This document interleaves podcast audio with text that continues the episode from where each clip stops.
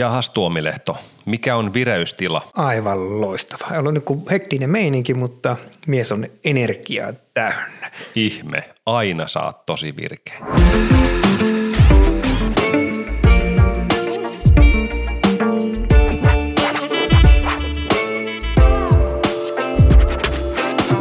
No mitäs, Mr. Salomaa? No sanotaan nyt näin, että mua, t- tällä kertaa mua häiritsee mun nukkumisen epäsäännöllisyys. Mm-hmm. Eli mä olen, tää on nyt koko elämäni jatkunut. Mä tätä, tätä mä en ole kuullut ennen kuin anna tulla vaan. Koska mä, mä niin toivoisin sitä, että mä nukkuisin vaikka viikon, tai ei mun tarvitse nukkua tosi tosi hyvin, vaan silleen, että olisi niin kuin joku säännöllinen juttu, koska mä oon tuntuu, että mä oon kokeillut kaikkia asioita ja erilaisia juttuja. Sitten tulee yksi hyvä uni, mä oon, yksi hyvä yö ja sitten mä oon niin silleen, että nyt mä löysin sen menestysreseptin tähän nukkumiseen, mutta ei. Seuraava yö, sitten taas tulee joku toinen asia. Sitten se vaihtelee tosi paljon ja tämä mua nyt häiritsee tänään, niin sano mulle, onko tämä mun epäsäännöllisyys nyt sitten ihan normaalia vai pitäisikö mun huolestua? Ajattelen nyt tuommoinen kuin, niin kuin kuinka moni niin tähtää keskivertoon, niin aika harvoin, jos miettii urheilijoita, nehän tähtää siihen yhteen huippusuoritukseen vuodessa ja ne tekee hirveästi vaivaa. Ja, ja sitten kun sä saat sen nyt, niin sä et olekaan tyytyväinen, niin herää kysymys, että mihinkään tyytyväinen, mutta joo, tota, kyse on kokonaisuudesta, eli niin kuin on todettu monenkin kertaan, että sä oot tuommoinen herkkis vähän tuon nukkumisen kanssa, että se, ja sun herkikselle kuuluu se, että se vaihtelee. Nythän meidän tavoite on ollut koko ajan sun kanssa, me nostetaan keskiarvoa, eli niitä huonoja, joita tulisi vähän vähemmän ja ne huonot jaksot olisi lyhyempiä, niin sitä me tavoitellaan, mutta herkkä uni sellainen, niin väistämättä tulee niitä huonoja jaksoja, se vaan kuuluu kuvaan ja, ja tuota, niin me tähdätään siihen keskiarvon nostoon. Joo, no ehkä se on näin juuri ja taas kiva kun sanot sen ääneen, ehkä sanot sadatta kertaa saman asian, mutta kun mulle pitää toistaa näitä asioita, että se menee tähän kaaliin. Mm-hmm. Äh, mutta jotenkin tuntuu vaan, että jotkut tutut ja kaikki kun ne nukkuu niin säännöllisesti ja niin hyvin aina, niin mä oon vähän katteellinen niille okei, mä, mistä tuommoisia löytyy, kun aina kun jokainen mun kanssa juttelee, niin kaikki nukkuu aina huonosti. no, mutta kun sä ootkin lääkäri, niin tulee just sun, sun luonne. Mutta Ai mun, niin se on. En mä tiedä, että mun yhtä, ystävät huijaa mua ainakin, että he nukahtaa aina ja nukkuu siitä sun tähän. Ne, tähän. Niin ne haluaa nähdä, kun sä sitten vähän mielestä pahoitat ja Ky- kyllä. murrut siinä. Ja... Joo, voi hyvin ystäviä, ne haluaa mulle pahan mielen. Joo, just näin. Tota, joo, eli ei ole hätää ja sama juttu myöskin kuuntelijoille, että jos sulla on samanlaisia haasteita kuin mulle ja olet herkkä uninen ja epäsäännöllistä ja vähän vaihtelee se uni, niin ei, ei tarvitse, niin kuin, älä olla stressaamaan siitä. Joo, just näin. Ja päinvastoin itse asiassa niin kun, sehän kertoo kuitenkin sen, että kun niitä hyviä köitä tulee, niin sun, sun niin elimistöllä on kyky kompensoida siellä ja se on tärkeä tieto, koska se kertoo kuitenkin, että tulee öitä, jolloin se vireystila antaa periksi ja se tavallaan se niin kuin elimistö itse paikkaa sitä tilannetta. Sitä ei saa pilata. Kyllä. Uh, siirrytäänpä meidän varsinaiseen aiheeseen, eli, eli uneen ja sairastumiseen.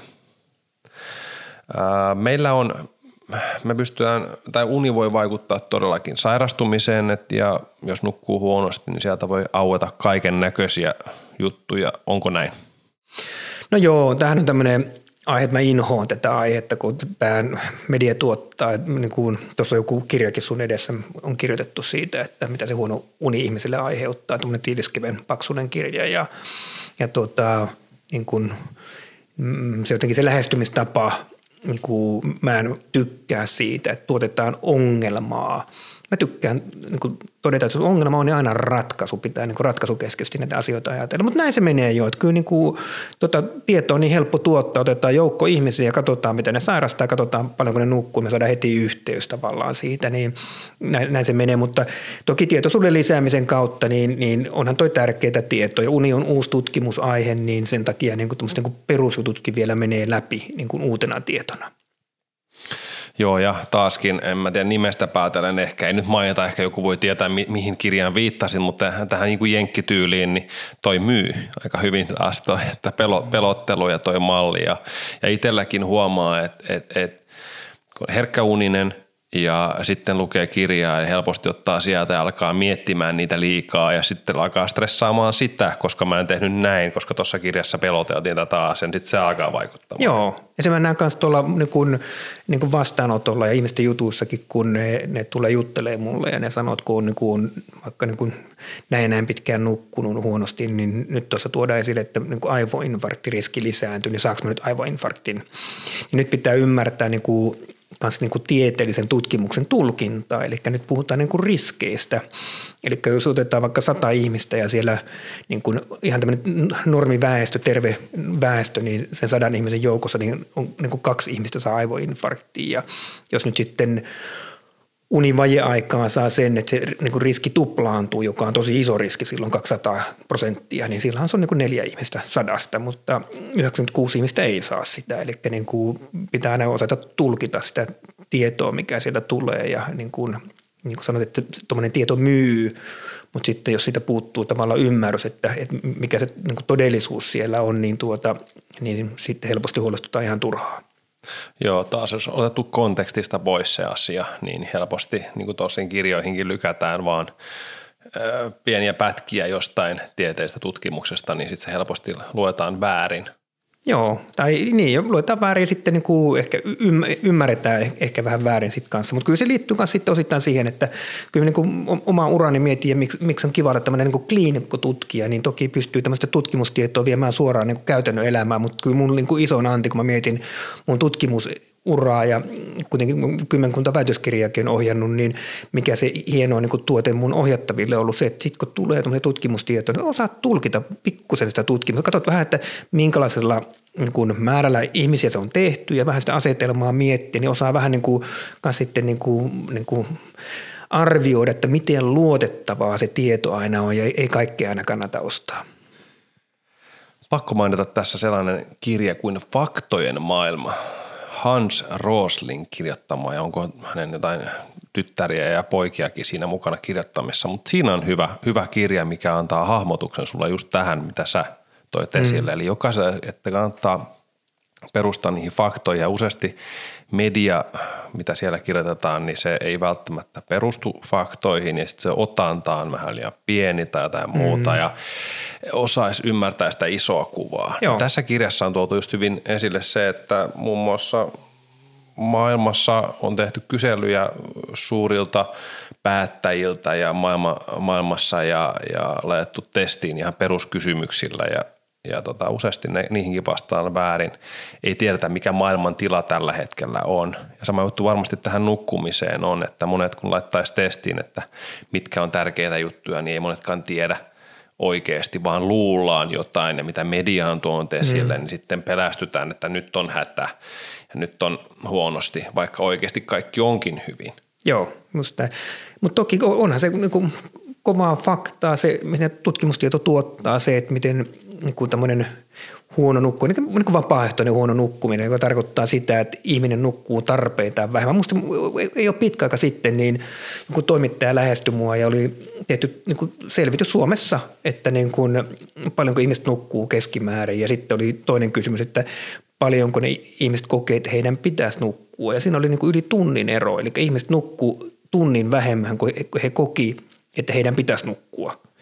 Niin toimittaja kysyi, että miten mä sen unilääkärinä selitän. Niin mä olin sanaton. Ei mulla ole mitään selitystä. Mä, en, mä en ymmärrä, että jos mä, jos mä tiedän, että mun pitää nukkua seitsemän tuntia tai kahdeksan tuntia, mä tarkoituksenmukaisesti nukun vähemmän. Ei, mä oon ihan niin kuin sanaton. No, niin, mutta kun me ollaan tyhmiä ja me, ei, ei, me niin, ei me arvosteta mm. sitä unta. Joo, niin. siksi tässä onkin – sanaton. Niin, ja sitten me nukutaan vähän huonosti ja sitten me tullaan sun vastaan kysymään, että paranna meidät. Niin, just näin. Joo. Kyllä. Hei, tota, tämä sairastuminen ei ole tietenkään mikään naurun asia ja se on tosi negatiivinen ja se, se kannattaa ottaa vakavasti, mutta pystytään paljon vaikuttamaan myöskin itse tähän juttuun. Eli, eli me pystytään itse aiheuttaa, aiheuttamaan myöskin itsellemme vaikeuksia. Ja, ja, mutta sitten on tietenkin tällaiset niin kuin unihäiriöt, mihin me ei pystytä vaikuttaa. Mm. Eli on, on kaksi lähestymistapaa. Mitä, mitä sä tähän kommentoisit? Mitä, tota, milloin on itse aiheutettu sairastuminen? esimerkiksi? No joo, kyllä niin kuin, mulla on hirveä luotto, ja no, oma tutkimuksetkin liittyy siihen, että miten paljon ihminen itse pystyy parantaa omaa nukkumista omilla teoilla. Ja kyllä ne liittyy niin kuin, siinä oikotietä onneen, no, ne liittyy terveellisiin elämäntapoihin nämä ne keinot, millä ihminen itse pystyy niin kuin, tuota, parantamaan omaa nukkumista. Ja kyllä niistä varmaan yleisin on, on nimenomaan se, että ihmiset nukkuu vähemmän kuin pitäisi oikeasti nukkua. Ja toinen on se, että illalla touhutaan semmoista, mitä ei pitäisi illalla touhuta. Eli tavallaan aktivoidaan sitä omaa aivotoimintaa, jolloin väistämättä aikaan saadaan se, että se unen laatu on huonoa siellä. Että ihminen nukkuu, kun univaje, että ihminen on väsynyt, mutta aivot rallattaa siellä yöllä edelleenkin. Ne on ehkä semmoisia, niin mitä ihmiset niin kuin, niin kuin unen kannalta. Toki sitten mennään siihen epäsäännölliseen syömiseen ja liikkumattomuuteen, jotka kanssa totta kai niillä on selkeä niin kuin linkki huonoon nukkumiseen ja muuta, mutta se on, niin puhutaan tosi isosta kuvasta sitten kyllä ja muuta. Ja, ja niin kuin, mutta ongelma aika usein on se, että se tunnistaminen, eli kun uni vaikuttaa kaikkeen, mitä meistä tapahtuu, kun me ollaan yksilöitä, niin aika usein käy niin, että ne ihmiset, kellä on haasteita, niin ne itse tajuu. Koska niin kuin, jos mietitään, että niin ihan otetaan niin kuin muutama esimerkki vaan, että mitä tämmöinen niin kuin, pelkästään se, että nukut vähän vähemmän, niin joku voi olla ärtynyt, tämmöinen kuin viulun kieli oikein, toinen voi olla ihan aloitekyvy, tämmöinen lapane. Kyllä. Joku voi kärsiä muistiongelmista, jollakin keskittyminen huonoa, jollekin sattuu työtapaturmia, kun on väsynyt, jollakin voi olla painohallintaongelmaa, jollakin voi, jotakin voi ahdistaa ja masentaa. Eli tämä voi näkyä niin monella tavalla, että ihminen ei välttämättä aina itsekään hiffaa, missä mennään. Niin kyllä niin kuin tärkeä juttu tavallaan olla, ihan olla rehellinen itselleen ja, ja tuota, kysyä itseltä, että meneekö mulla just niin hyvin kuin mulla pitäisi mennä. Ja unohtaa ne kolme tekosyytä, eli ikä, stressi ja hormoni. Näitähän me, näissä me ollaan hyviä. Me aina niin kuin, kyllä niin kuin laitetaan jonkun muun piikkiin se huono olotila, kun kyse voi olla vain yksinkertaisesti siitä, että nukutaan vähän liian huonosti tai se unen laatu voi olla huono itse aiheutettuna. Kyllä, mutta re, tuosta rehellisyydestä niin pitää ottaa kiinni, että myöskin sun läheisiltä, kysy myöskin sieltä suunnalta just tämä kirja kuin viulun kieli ja muuta, sitä tunnistaako sun läheiset, miltä sä vaikutat ja onko niin vähän kireempää aikaa ja muuta, niin kuunnella myös heitä. Niin, tai kyllähän siitä varmaan on kuullut, mutta että niin kuin kuuntelee niin. oikeasti, Kyllä. mitä sulle sanotaan.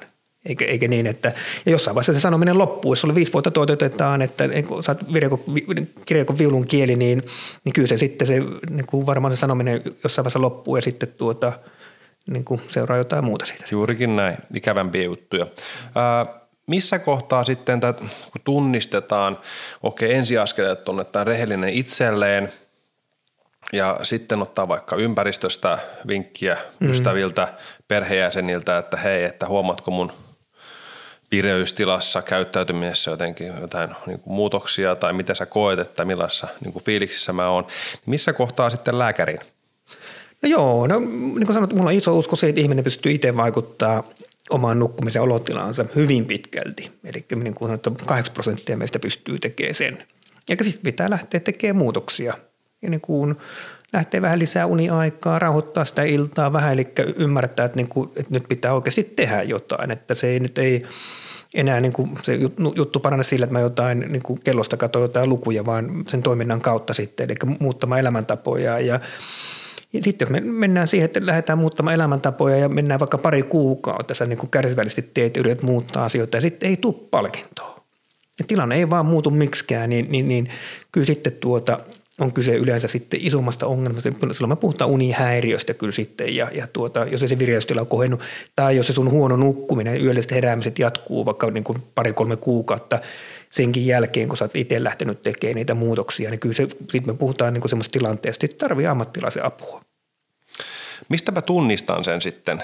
Tunnistaako sen, pystyykö sen itse diagnosoimaan kotona sitten, että nyt olisi aika mennä ottaa yhteys lääkäriin jo?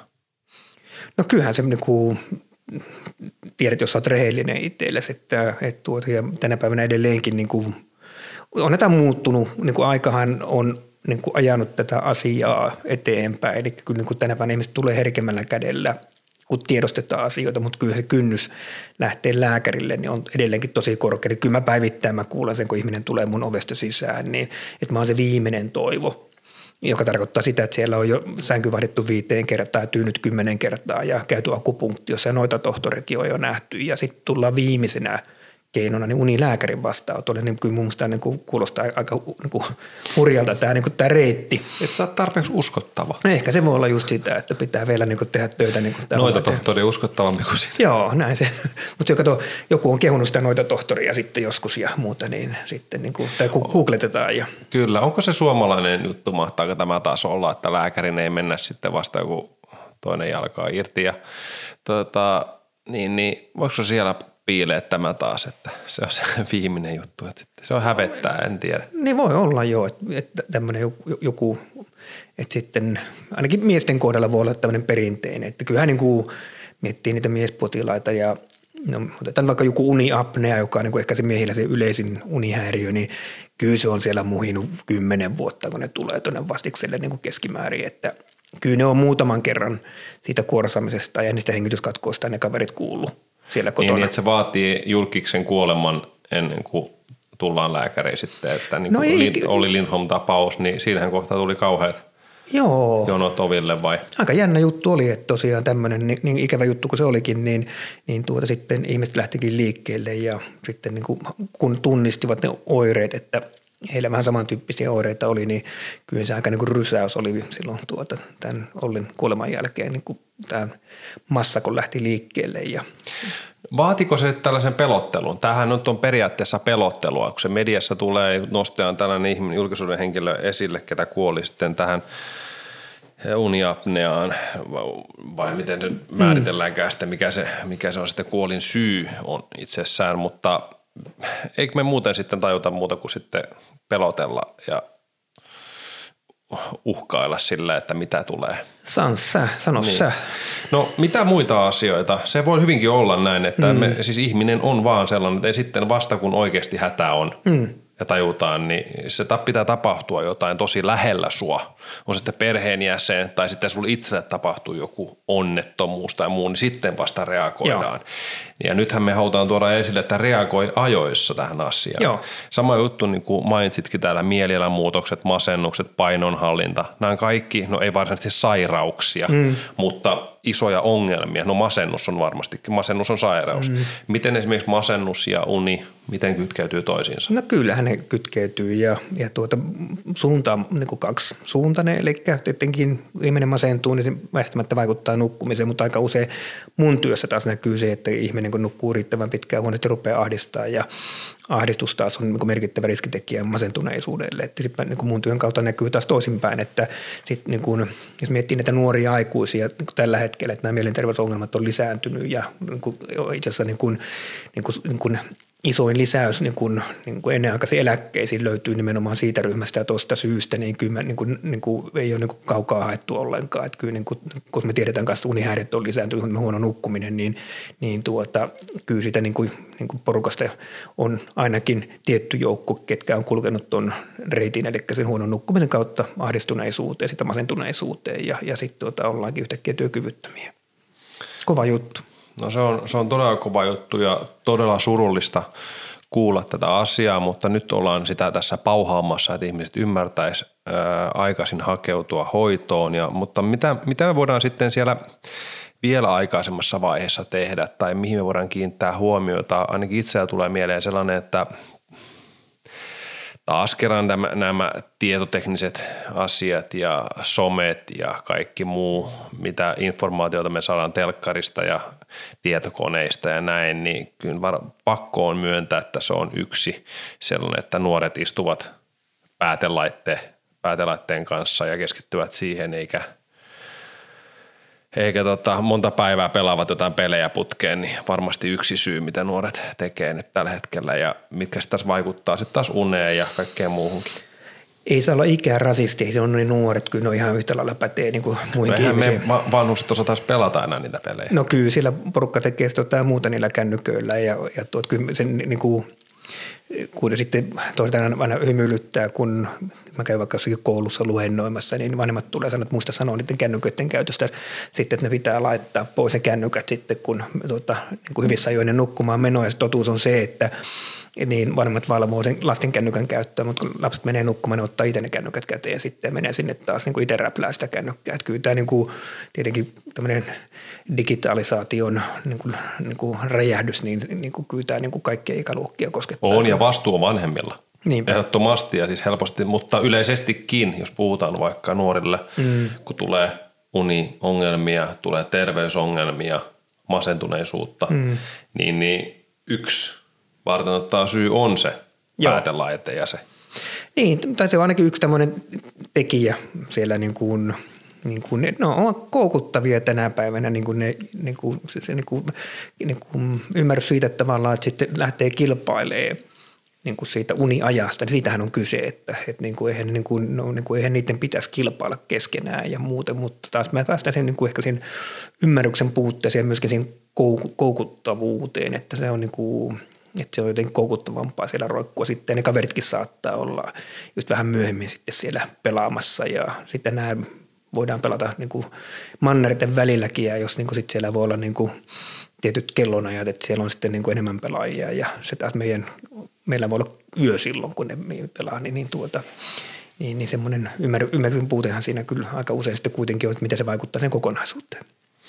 Juurikin näin. No se laitteista, mutta kuitenkin on varmasti yhteys tällaisen ö, tietoteknisen laitteen kanssa ja unella, niin niillä on, niillä on yhteyttä. Et tietenkin fiksusti käytettyä on loistavia, loistavia juttuja ja saa paljon informaatiota, mutta sekin on, miten sitä sitten hallinnoin, niin se on se avainasia. Joo, miten sä rytmität. Että ne ei ne niin kuin Uni on fysiologiaa, uni on meidän tärkeä energianlähde ja jossa niin yöllä skippaat sen nukkumisen ja pelaat, tai sitten jos sä pelaat just ennen nukkumaan menoa, tai teit töitä, mennään nyt välillä sinnekin, että ei, ei nyt mennä niihin peleihin pelkästään, vaan katsotaan sitten vaikka tämän hetken meininkiä, niin kuin mitä ihmiset tällä hetkellä tekee, niin, niin kuin tämmöisen niin kuin työnteon määrän taso lisääntynyt tuonne iltaa kohti ja muuten, niin ihan samalla tavalla se aktivoi aivoja ja, ja sitten aikaa saa sen, että kun sä menet nukkuun, ne aivot rallattaa siellä edelleenkin uni on huonolaatuista, herätään vähän väsyneenä ja tämä kierre on varmaan sitten siirretään vaikka, jos ollaan vaikka etätöissä, niin siirretään vähän heräämisajan kohtaa eteenpäin, nukutaankin vielä pari tuntia, yhtäkkiä taas siirrytään siihen, että tehdäänkin vielä taas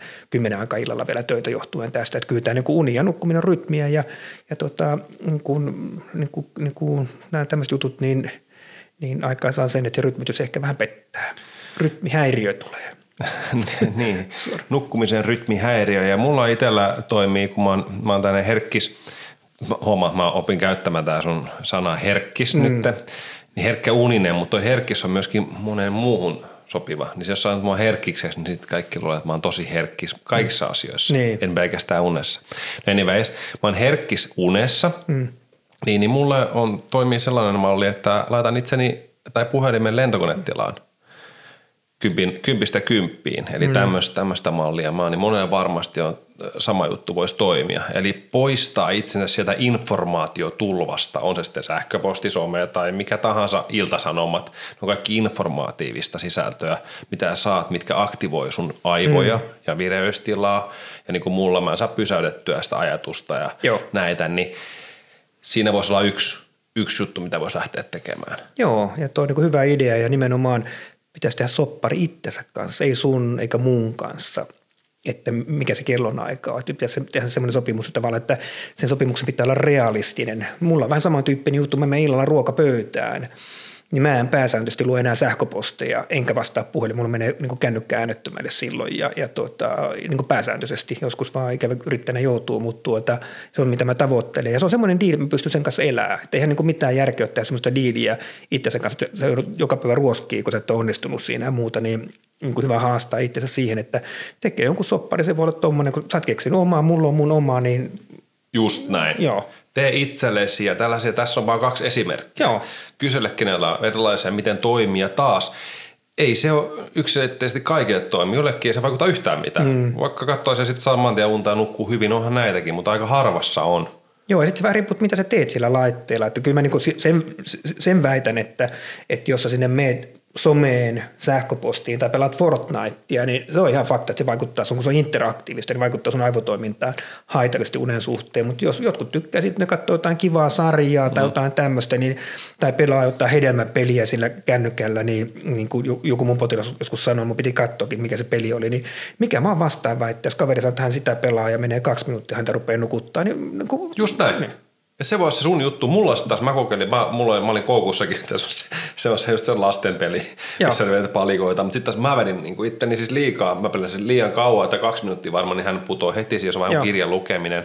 Ja kirjan lukeminen myöskin, se on, kannattaa kokeilla, se on ehdottoman hyvä. Mm. Mutta mulla täällä pelin kanssa, niin mä, mä olin sitten ihan tilintallisen kanssa. Mulle ei sopinut lainkaan se. että se on mulle liian koukuttavaa ja sitä aktivoivaa. Mutta sitten taas, että vaikka muu menee offlineen, niin ei se tarkoita sitä, että mulla on, katsotaan kuitenkin tota telkkarista tämmöistä sitcomia, eli tämmöistä kevyttä komediasarjaa, Joo. missä niin kuin ei tapahdu mitään ikäviä asioita mm. muuta, että se on sitä hauskaa, niin se on mulle rentouttavaa sitten taas. Kuulostaa tosi hyvältä. Niin, eli, eli, eli ei ole niin tässä kohtaa taas, niin ei se välttämättä nyt ole ehdottoman pahaa se, että se telekkarikin siellä jossain kohtaa illalla kevyttä sisältöä on päällä. No, voittihan se, että illan pitää olla vuorokauden mukavi hetki ja millä sä teet siitä mukavan, niin me on kaikki erilaisia. Että ky, kyllä mä niin luulen, että jokainen sen verran velkaa itsellä, että haastaa itsensä miettiä, että miten teki omasta illasta mukava. Ei tarkoittaako sitä sitä, että sun illan mukavin hetki, jos mä olisin, olisin sun seurassa, sitten pitää mun sitten tulla iltasi sun, sun kanssa hengaamaan? Sanoinko mä niin? mä vaan ajattelin silleen, että voi, sun, se sun elämässä hauskaa. mukavin hetki on jutella mun kanssa. Joo, ei, mikäs, mikäs tässä? Tämä on oikein hauskaa. Mites tota aiheeseen liittyen, niin jos ajatellaan ei nyt ihan sairauteen tai muuten, mutta miten voisi ennaltaehkäistä parhaiten nytten – että ei saisi sairauttaa, eli tällainen itseohjatettu juttu, niin millaisen vinkin saa antaisit meidän kuulijoille? Mitä kannattaa tehdä, että säästyisi? No, niin kuin mehän ollaan tämmöinen sankaritarinoiden maa, eli niin kuin mitä enemmän menee päin persettä asiat ja sieltä kun noustaan, niin sen kovempi jätkä tai mimmi on ja sitten niin kuin, sit niin kuin sitä kunnioita. Se on hieno juttu. Mä niin nostan hattua kyllä sille ja nostan, nostan nyt, ei ole hattua päässä, mutta nostan kaikille ihmisille, ketkä on sen kokenut ja muuta. Ja toimittajat multa aika usein kysyykin, että – että, niin kuin, että onko sulla itsellesi, mikä sun tausta, onko sulla ikinä ollut unihäiriöitä itsellesi. Ja mä sanoin, että ei ole ikinä ollut. Että no voi vitsi, kun tästä saisi hienon tarina, kun se olisi joku ihan häröhäiriö ollut. Ja sit sä olisit niin kuin sitä kautta niin kuin sitten keksinyt tämän uraasi ja muuta. Niin sitten mä yritän tuoda esille sen, että niin, mutta kun mä oon ymmärtänyt jo 15 vuotta sitten, miten tärkeä juttu tämä on. Ja mä, on, mä panostan tähän mun nukkumiseen joka ilta, eli mä ennaltaehkäisen, niin, niin eikö tämä nyt ole teidän minkäännäköinen tarina? Niin, niin tuota, se jännä juttu, miten, miten meillä tämä menee, että eli pitää mennä tuonne pohjan muttiin ja sitten sä oot vasta kova jätkä tai kova mimmi, kun mä itse näen, että kun se valtaosa meistä voisi tehdä etukäteen. Eli eihän tämä ikinä niin kuin iso juttu on. Kyllä kaikki lähtee sitten unen arvostamista ymmärryksestä, miten tärkeä juttu tämä on ja niin kuin, mitä me ollaan nyt tässä sunkin kanssa tuotu esiin tämmöisiä, vaikka sun offline, niin toihan on todella hyvä idea. Se voi lähteä vaikka siitä liikkeelle. Niin nämä on hyvin arkipäiväisiä juttuja, mutta se offline tarkoittaa sitä, että se ei ole kerran kuussa vaan se on joka päivä sitten se juttu tehdään, niin se jo edistää sitä nukkumista ja toimii ennaltaehkäisevänä juttuna. Et ei näe sen kummosempia juttuja ikinä, mutta ne pitää tehdä. Juurikin näin. Luo siitä tapa, mikä se sitten onkaan ja jatka sitä. Ei, ei pelkästään, että kaksi päivää ja sitten ihmettele, kun ei mitään apua ollut. Joo, just näin.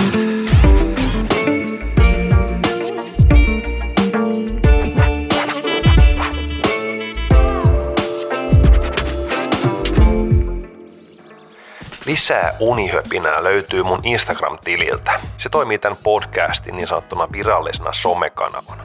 Siellä alkaa muun muassa mun unipäiväkirja, jossa on vinkkejä nukkumiseen ja tsekataan myöskin miten mä nukun. Tärkeimpänä, niin mä arvon mun IG-seuraille Tempurin lahjakortteja joka viikko. Joka viikko. Eli kannattaa oikeasti seurata. Tosi siistejä juttuja tulossa siellä. Tämän lisäksi, jos on mitä tahansa kysyttävää unesta ja nukkumisesta, niin lähetä mulle siellä IG-ssä viesti. Me pyritään vastaamaan Tuomilehdon kanssa niihin kysymyksiin sitten näissä meidän podcasteissa. Sitten kaiken lisäksi, niin tietenkin me arvotaan myöskin Tuomilehdon Nukkumalla menestykseen kirjojakin Eli senkin takia kannattaa seurata. Hyppää sinne Instagramin maailmaan ja seuraa tiliä kuin Instagrami Official. Löydät kuitenkin todennäköisesti myöskin mun nimellä, eli Rami Salomaa. Käy tsekkaa se, ota seurantaa ja nähdään siellä.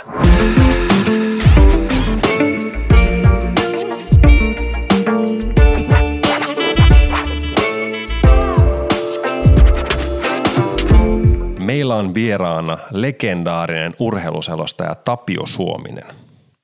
Hänellä on todettu uniapnea ja tässä puhelussa käymme läpi sitä, miten uniapnea on muuttanut hänen elämäänsä ja missä mennään tällä hetkellä. Mitä mieltä Henkka tästä tilanteesta?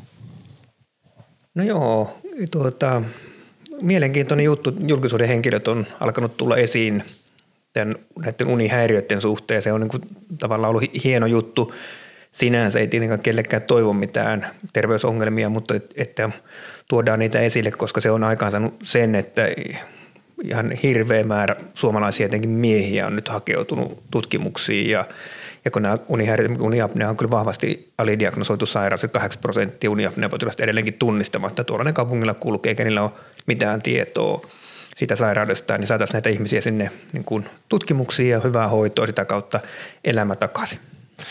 Tämä on kova luku, 80 prosenttia. No mutta onneksi Tapio Suominen on tullut tänne meidän podcastiin auttamaan meitä ja siitä, että me saadaan tietoisuutta levitettyä tästä asiasta. Mutta tosiaankin, otetaan puhelu Tapsalle. Tapsa. No Salomaan Rami täällä, hyvää päivää. Ja myöskin tässä mun vieressä istuu Henri Tuomilehto. Mitä kuuluu?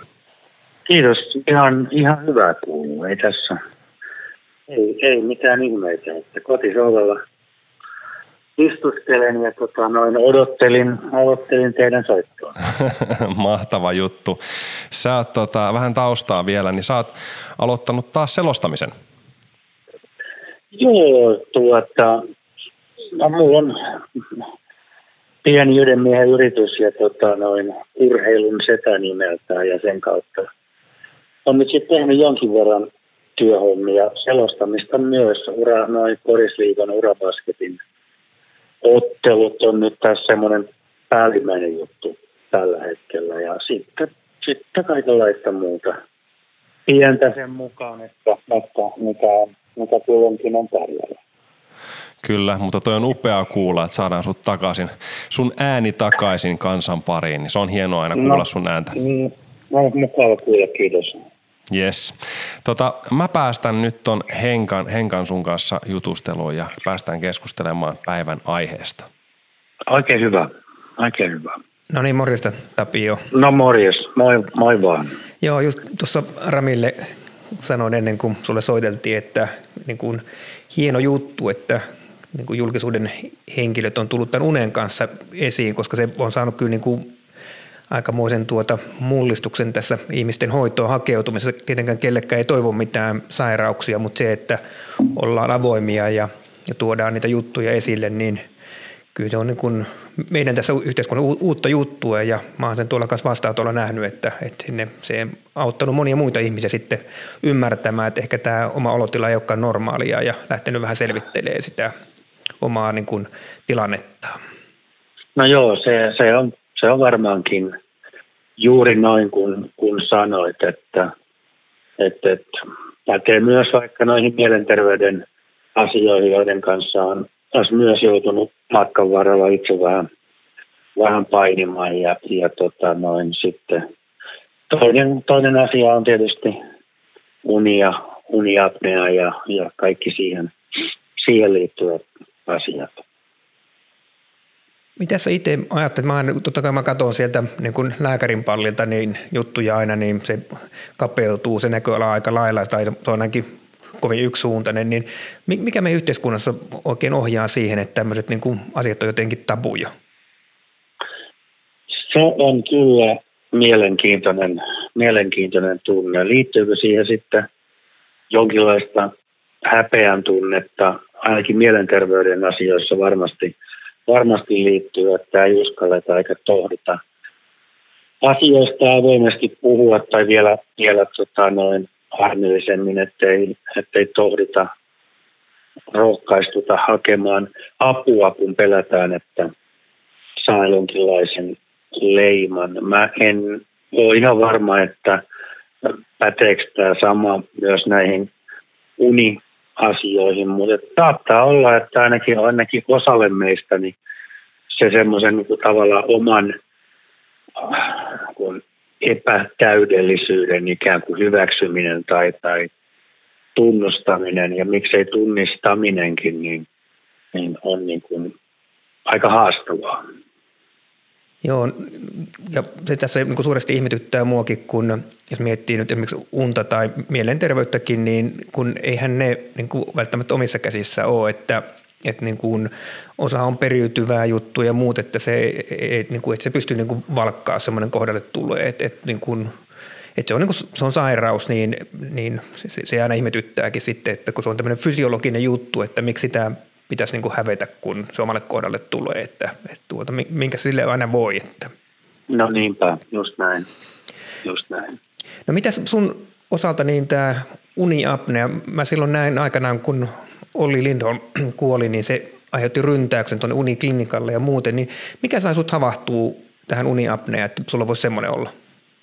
No tuota, kyllä sekin osittain Olliin liittyy. Mähän tunsin hänet aika hyvin itse asiassa ja tota, oltiin jonkin verran tekemisissä ja, ja viimeisen kerran tavattiin ehkä kolmisen viikkoa ennen, ennen kun hän sitten, sitten nukkui pois ja puhuttiin muun muassa näistä uniasioista. Ja tota, mutta toinen ihan konkreettinen syy oli sitten se, että, että uusi elämän kumppani niin kiinnitti asiaa huomiota ja, ja alkoi siitä mulle sillä varovasti alkuun puhua, että tyyliin, että olisi mä huomannut, tai onko mä, niin, onko mä huomannut, että, että, että mä kun pidetän hengitystäni nukkuessani ja, ja sitten tulee se semmoinen niin hengen haukkominen siihen perään ja tota, en mä ollut sitä ehkä siihen mennessä oikein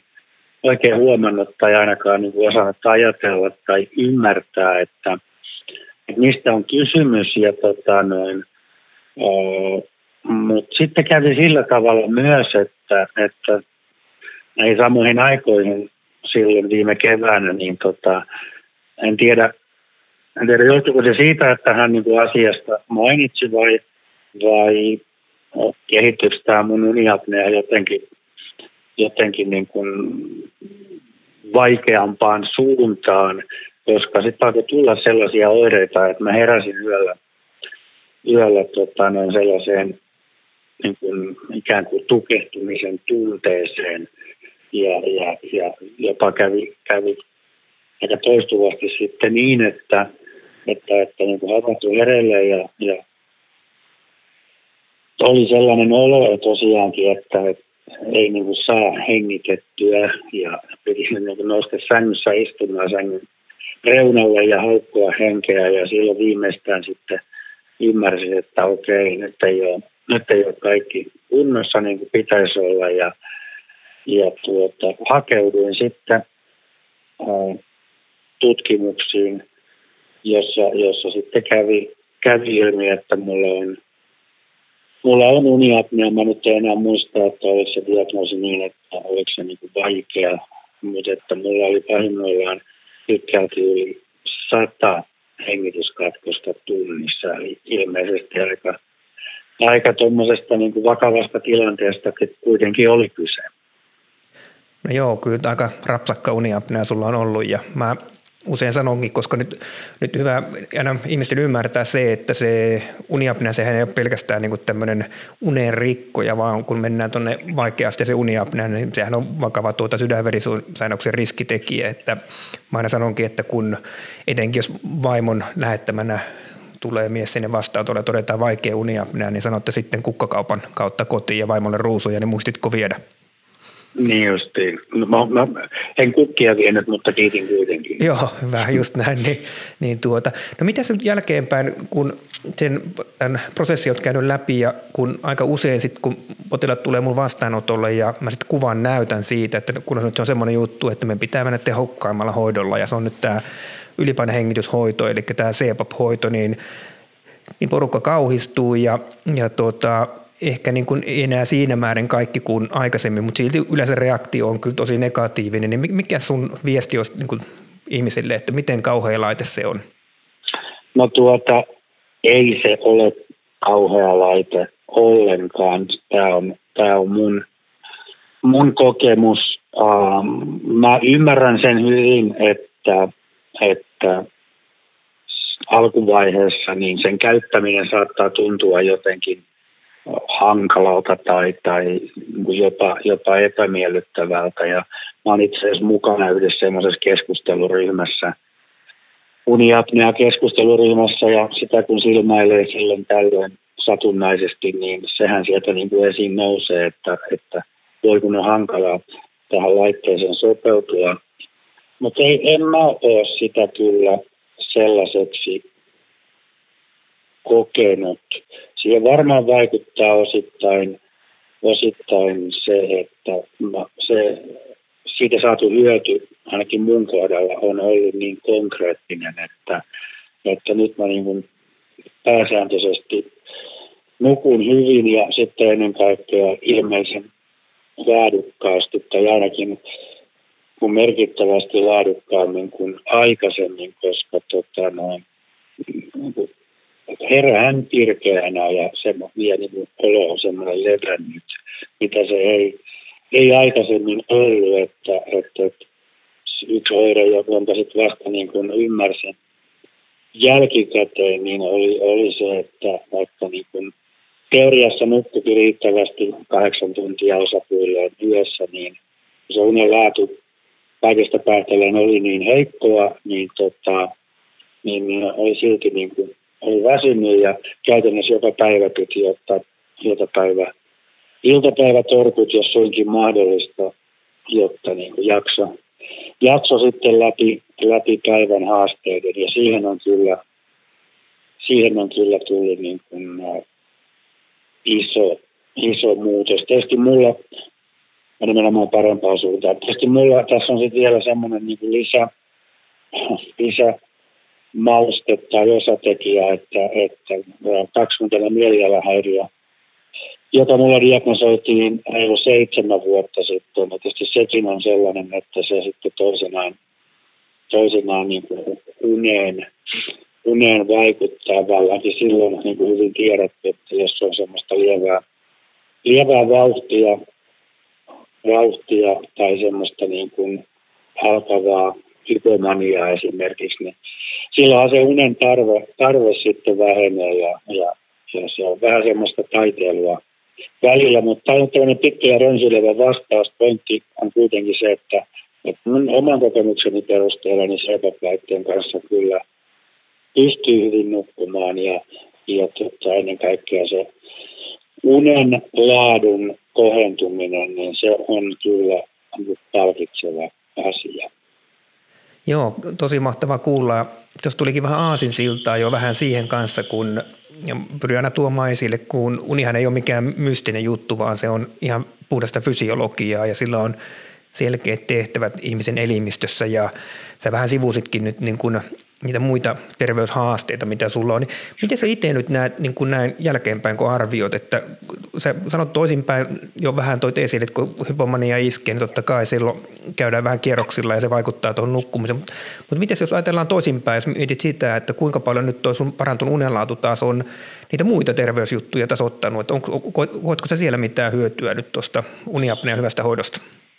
Kyllä mä koen, kyllä mä koen tota noin, um, se on, tässä ihminen on tämmöinen psykofyysinen kokonaisuus, niin kaikki, kaikki tietysti vähän vaikuttaa, vaikuttaa kaikkeen, mutta, mutta että mä näkisin, että tämä niin kuin kohentunut unenlaatu on ollut yksi ihan kulma, kulmapala siinä, että kun on, on tota, tässä vähän sellaista elämäntapa remonttiakin niin kuin toteuttanut semmoisen vajaat, vajaat puoli vuotta nyt.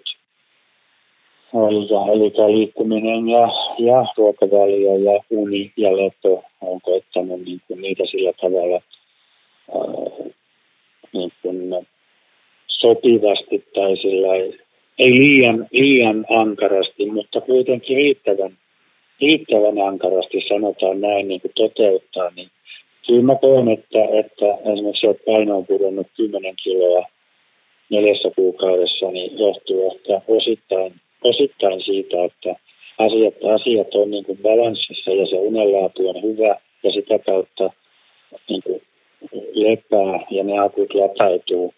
Ja, ja on ollut semmoinen, niin kuin, semmoinen positiivinen, positiivinen kierre.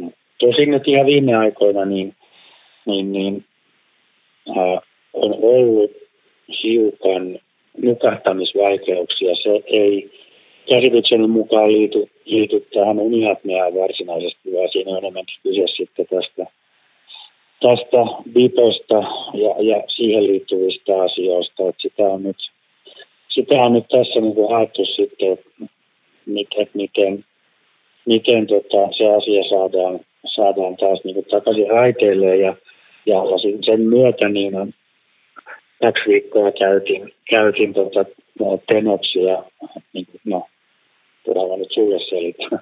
selitän. Käytin tenoksia ja sain sitä kautta sen asian niin taas, taas palautumaan raiteilleen. Se ei ollut, se ei ollut siis niin kuin, niin kuin se tilanne välttämättä mikään erityisen huono, mutta psykiatri, jonka kanssa mulla hoitosuhde on, niin hän on hyvin tarkka siitä, että se uni uni säilyy, koska, koska jos minä olen oikein ymmärtänyt, niin heikko, heikko uni, heikkolaatuinen uni ja liian vähäinen uni, niin saattaa olla yksi niin mania laukaiseva tekijä myös ja sen takia on koitettu pitää huolta siitä, että se, se osa-alue olisi niin mahdollisimman hyvässä kunnossa. Joo, ja se varmaan onkin, tai onkin hyvä ajatus, koska kyllä se niin on, että aina kun taustalla on vähän jotain muuta, niin silloin sen unen merkitys korostuu entisestään. Että et, et silloin tavallaan kun ehkä sitä pelivaraa ei ihan niin paljon ole, niin, niin tuota se unen arvo on kyllä entisestään tulee esiin silloin. Ja, ja tuo oli hy, hyvä niin kuin siinä mielessä kanssa, että niin kuin, niin kuin nyt en tietenkään tiedä sun kohdalla, mutta yleistikin ottaen, niin välillä aina käy myös niin sitten, kun tuo CPAP-hoito aloitetaan ja sitten kun se sujuu hienosti, niin sinnehän on kertynyt ihmiselle univajetta vuosien mittaan vaikka kuinka paljon. Ja sitten kun hoito sujuu, unenlaatu paranee, se univaje yhtäkkiä häviikin sieltä pois. Ja sitten ollaankin tenkkapoo tilanteessa, että enää ei väsytäkään illalla samalla tavalla, että ei sammuta sinne sohvan nurkkaan niin kuin aikaisemmin. Ja tuleekin uusi haaste. Eli kyllä niin kuin hyvä rytmi ja noi, mitä säkin teet, niin sehän on modernia uniapnea hoitoa, eli ne terveelliset elämäntavat otetaan siihen mukaan, hyvä rytmitys siihen niin kuin arkeen ja muuta, niin se kaikki tavallaan palvelee sitä koko kokonaisuutta. Ja sitten tämmöinen legendaarinen tutkimuskin aikanaan oli, kun nämä laitteet tuli markkinoille, että kun ajateltiin, että tähän pelastaa kaiken, ja kun se ylipaino on aika monella kuitenkin, semmoinen kaksi kolmasosaa potilasta ylipainossa, kella on uniapnea, niin ajateltiin, että kun tuo laite laitetaan päälle, niin ihmiset laihtuu automaattisesti, niin mm. kun tuli tulokset, niin huomattiinkin, että se porukka olikin lihonnut. Eli tavallaan se okay. ihmisten okay. käyttäytyminen ei ollut muuttunut miksikään. Ja sitten kun ne päivätorkut jäi pois, niin oli aika enemmän syödä sitten, niin, niin tuota, kyllä tämä niin on ihan niin modernia hoitoa, mitä sä nyt teet, että sä huomioit myöskin ne elämäntavat nyt siinä mukana, niin silloin pääsee aina parhaaseen lopputulokseen.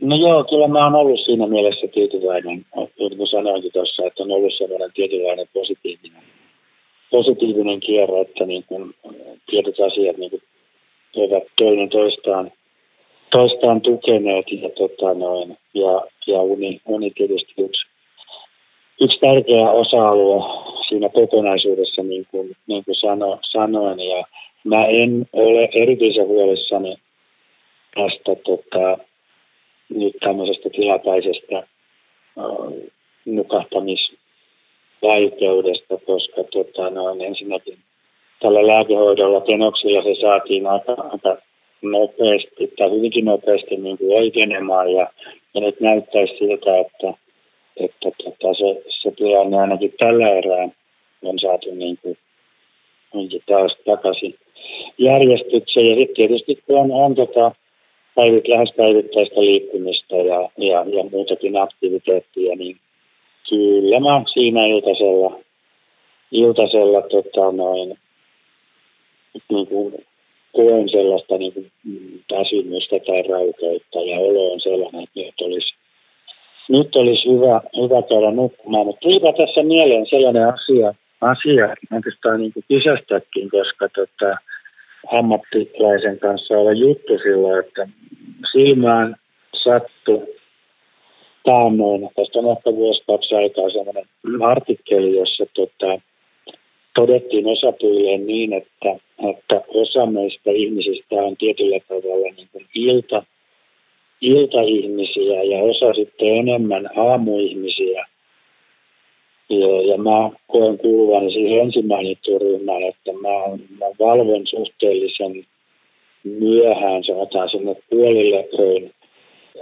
Mutta että, nykytilanteessa mulla on sellainen mahdollisuus, että mulla on hyvin harvoin aamulla kovin aikaista herätystä, että mä siitä huolimatta saan sen kahdeksan tuntia nukuttua, niin tota, on, ja nyt, sitten siinä artikkelissa todettiin vielä, että kun on tämmöinen tietyllä tavalla luontainen rytmi, niin jos ei ole ihan pakko, niin sitä ei välttämättä kannata lähteä niin kuin väkisin muuttamaan tai rikkomaan, niin onko tuommoinen asia, niin kuin, onko se ikään kuin totta tai mahdollista vai oliko se vaan kyseisen artikkelin kirjoittajan näkemysasia, mitä, mitä sanot?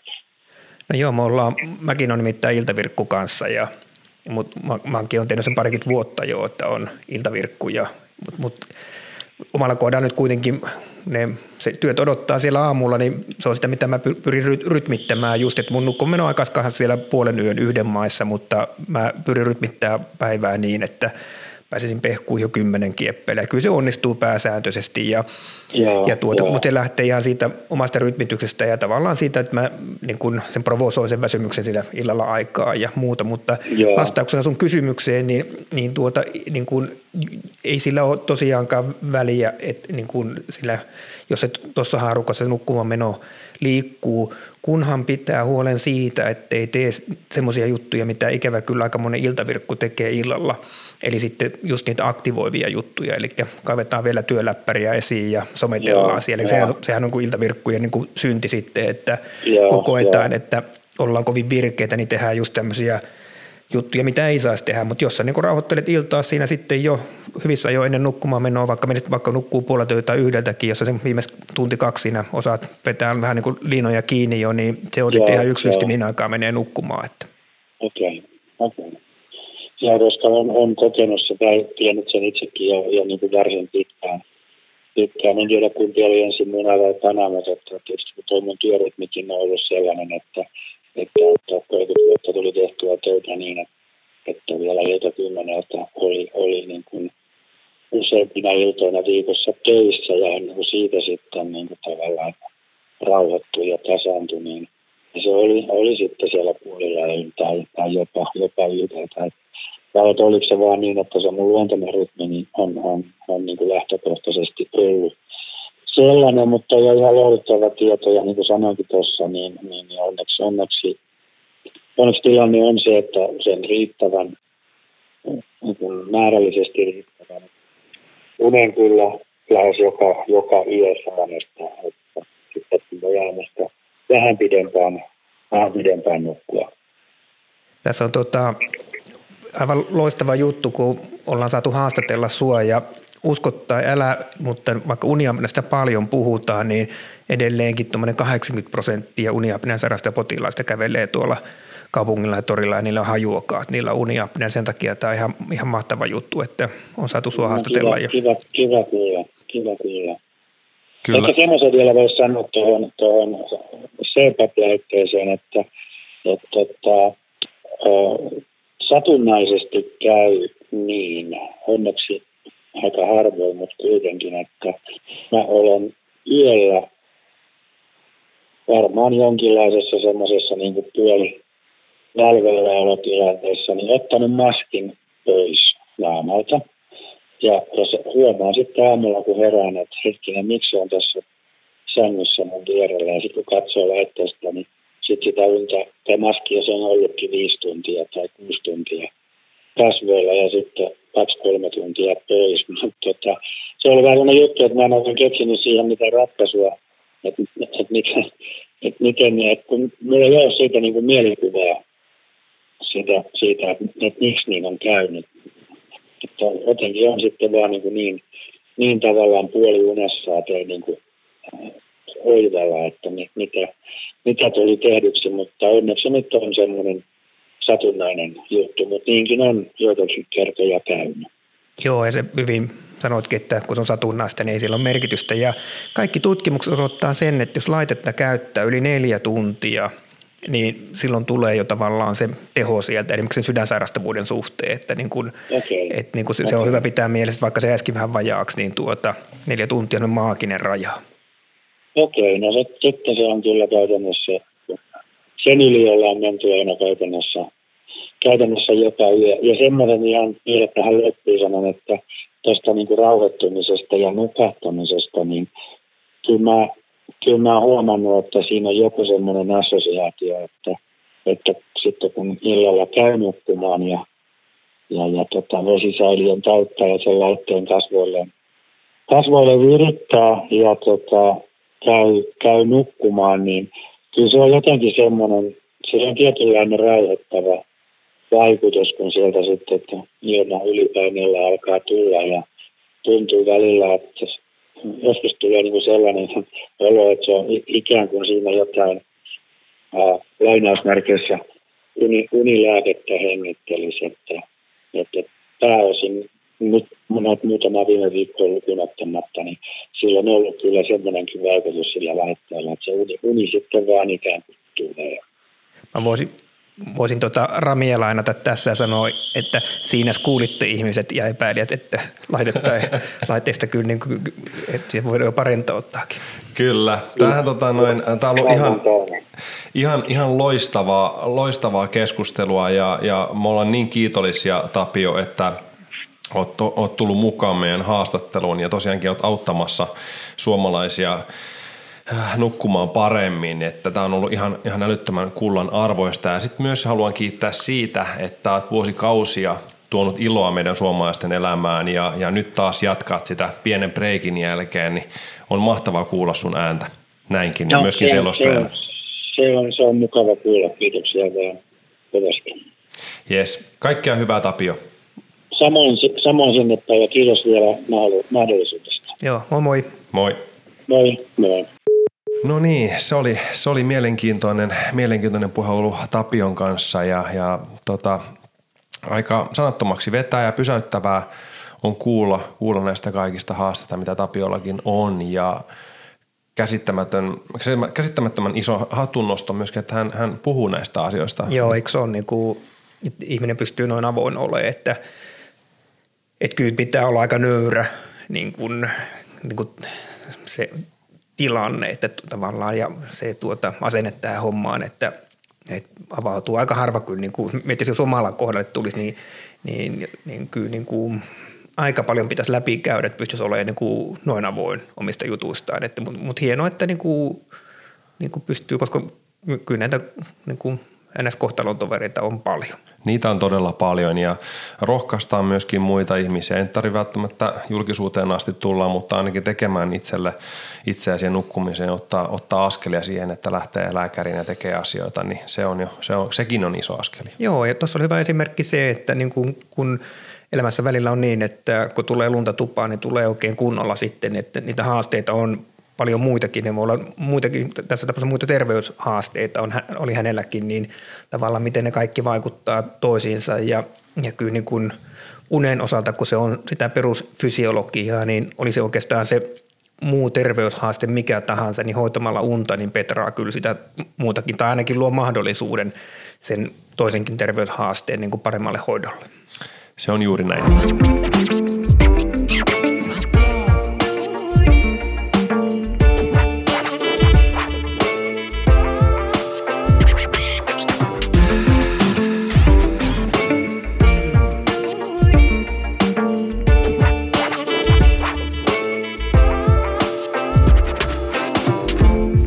Täällä Janika Kiuru Tempurilta ja hän vastaa meidän kuuntelijoiden lähettämiin kysymyksiin liittyen nukkumisergonomiaan. Eli, eli miten valita oikea peitto? Se on itse asiassa tosi hyvä kysymys, koska moni meistä suomalaisista nukkuu ehkä vähän vääränlaisilla peitoilla. Että se peito on tärkein tehtävä on säädellä sen nukkujan lämpötilaa ja sitten taas niin lämpötila, mikä meidän kehossa on, niin vaikuttaa aika lailla siihen meidän unen laatuun. Ja mä itse asiassa ajattelin kysyä sulta heti alkuun, että nukut, nukut sä itse paksulla vai ohuella peitolla? No nyt kun kysyt, niin itse asiassa mulla on tempurin peitto ja se on tota, ää, siis se on aika, siis tosi semmoinen kevyt peitto. Mä en itse asiassa muista tarkalleen, että mikä se onkaan, mutta siis se on, mä en tykkää sellaista tosi lämpimästä peitosta. Joo, eli sulla on varmasti sit se meidän laittipeittoversio. Ja siis toi ylipäätään peiton valintahan perustuu aika paljon siihen, että mikä se meidän pintaverenkierto on. Että jos kokee, että sä tarvit paksua peittoa, niin se saattaa johtua siitä, että sulla saattaa olla se patja, millä sä nukut, niin liian kova. Ja silloinhan meidän pintaverenkierto estyy ja sitten me koetaan tarpeelliseksi, että nyt pitää olla se paksu peitto. Mutta sitten myös saattaa toki olla, että on niinku valmiiksi huono ääreisverenkierto tai jotain verenkierron häiriöitä, niin silloinhan se paksumpi peitto on niinku hyvä valinta. Ja samoin ikäihmiset, niin kehon lämmönsäätely voi olla jo muuttunut sen verran, niin silloin tarvitaan vähän paksumpaa peittoa ja on hyvä nukkua vähän lämpimässä. Okei, tosi mielenkiintoista. Eli sänkykin voi vaikuttaa siihen, millainen peitto pitää valita. Joo, ja sitä itse asiassa ei hirveän moni edes varmaan ajattele, että miten se patja vaikuttaa siihen. Eli just se, että jos se patja antaa niin kuin vastapainetta nukkujalle ja just estää sitä hyvää verenkiertoa, pintaverenkiertoa nimenomaan, niin silloin just koetaan, niin kuin sanoinkin tuossa, niin että on tarve paksummalle peitolle, mutta jos se patja, millä sä nukut, niin mahdollistaa sen, että sulla on hyvä pintaverenkierto, niin silloin usein ohuempi peitto riittääkin. Okei. Mistä, mistä mä nyt sitten selvitän nämä asiat? Mistä mä tiedän mun pintaverenkierron ja mistä kun mä marssin kauppaan, niin miten, miten mä etenen? No ekaksi vähän tietenkin pitää keskustella sen liikkeessä olevan henkilökunnan kanssa, että no minkälaisia peittoja heillä on. Ja sitten se, että peitonhan pitäisi olla hengittävä ja sitten se pitäisi soveltua nimenomaan nukkuja yksilöllisiin tarpeisiin.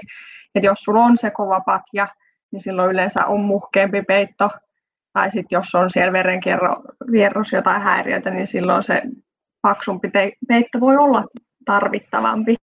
Ja sitten just tota, jos kokee, että on usein liian kuuma tai just makkari, makkarissa vähän lämpimämpi, niin sitten saattaa olla, että se ohuempi peitto riittää oikein hyvin.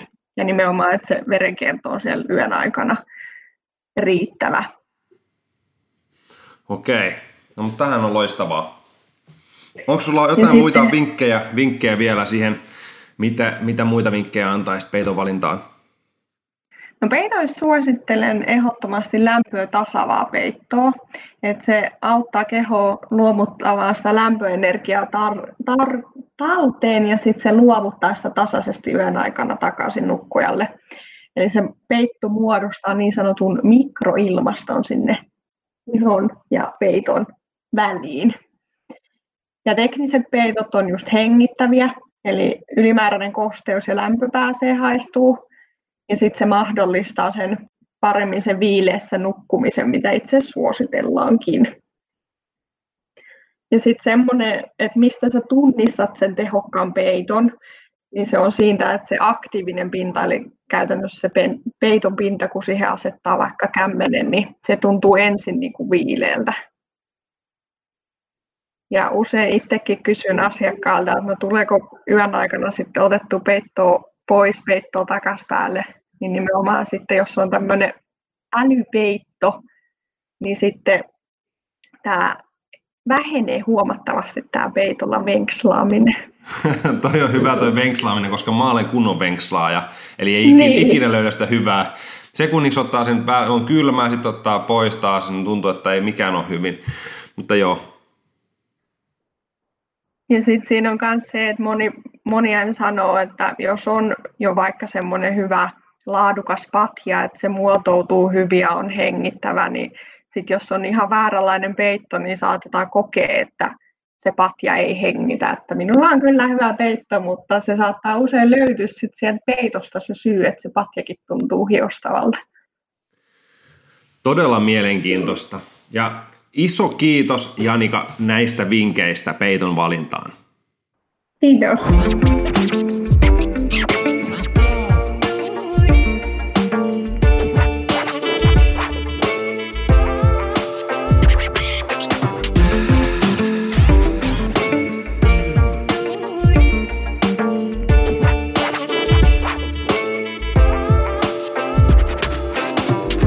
Tämä jakso alkaa olemaan lopuillaan mutta aina lopussa on se paras osio. Seuraavana Toni Panola. Tarinoita nukkumisesta. Mayday, mayday, mayday! This is an emergency! Mayday, can you read me over? Unen puute ja eräällä tapaa siis uni itsessään aiheuttavat onnettomuuksia. Olemme kaikki kuulleet esimerkiksi rattiin nukahtamisista, joiden seuraukset ovat olleet joskus pahojakin. Oman huomioni aiheeseen kiinnitti taannoin onnettomuustutkintakeskuksen tekemä teematutkimus väsymyksen taustatekijöistä ja seurauksista merenkulkualalla.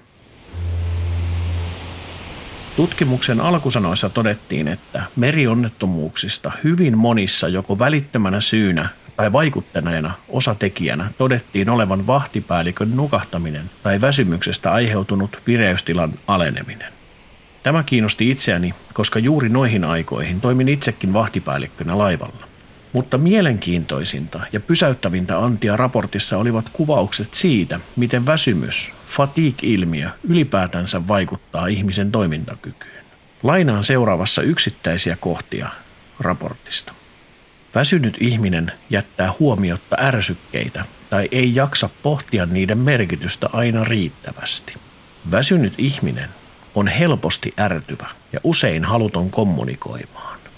Ääritapauksessa väsymys voi johtaa hallitsemattomaan nukahtamiseen. Tällöin syntyy tilannetietoisuusvajaus, joka voi olla kriittinen vaadittavan päätöksenteon kannalta. Kaikkiaan tulkitsin niin, että väsymys ja siitä johtuva vireystilan aleneminen ovat hämmästyttävän petollinen tila ihmiselle, koska siinä hyvin nopeasti katoaa kyky tarkkailla itseään, tunnistaa väsymystään ja riskejä aiheuttavaa omaa käytöstään. Tämä jäi mieleeni ja lähdinkin opettelemaan väsymyksen ja alentuneen toimintakyvyn tunnistamista itsessäni. Ja arvatkaapa mitä. Se on vaikeaa. Ja kun lopulta löysin siihen toimivia tapoja, niin seuraava vaihe osoittautui vieläkin vaikeammaksi. Oman väsymyksen havaitsemisen pitäisi johtaa siihen, että muuttaa omaa toimintaansa, välttää tarkkaavaisuutta vaativia tehtäviä ja tilanteita, pyrkii lepoon. Esimerkiksi pitkällä automatkalla väsymyksen tunnistaa lopulta melko helposti, kun nuokahduksia alkaa tapahtumaan. Mutta silloin ollaan jo vakavassa riskitilanteessa ja lepopysähdys on ainoa oikea toimintatapa. Mutta niin vaan, sitä huomaa jatkavansa aina sen seuraavan kilometrin. Josko vastaan tulisi parempi taukopaikka tai leveämpi pysäkki. Tai kun juuri epähuomiossa sellaisen missasin, niin tuleekin jääräpäinen ajatus, että minä hänen takaisin käänny, kun edessä on varmasti uusiakin paikkoja. Mutta niin väsyneenä. Se viimeinen pysäkki voi olla lähempänä kuin osaa arvatakaan. Ja se on aika pelottavaa.